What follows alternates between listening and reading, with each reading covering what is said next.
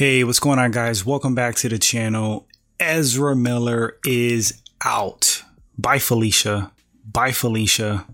Unless you've been living under a rock, it's widely known that Ezra Miller has been getting in trouble left and right, accusations, some pretty gross accusations, allegedly attacking people at restaurants, erratic behavior, nutty stuff.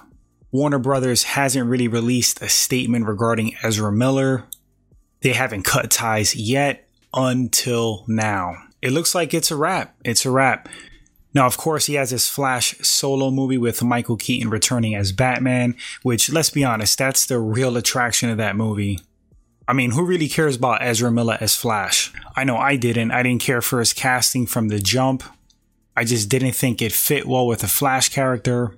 Not visually, not acting wise, his delivery being all goofy. I always said cast Ryan Gosling as the Flash.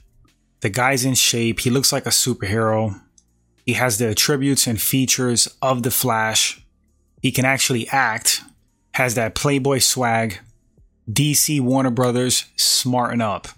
Now, there's people out there that want the TV show Flash to step in, and it's like, eh, no, I didn't really care for his casting either. Cough up the dough, give Ryan Gosling a suitcase of money. I'm telling you, DC Warner Brothers, snatch up Ryan Gosling.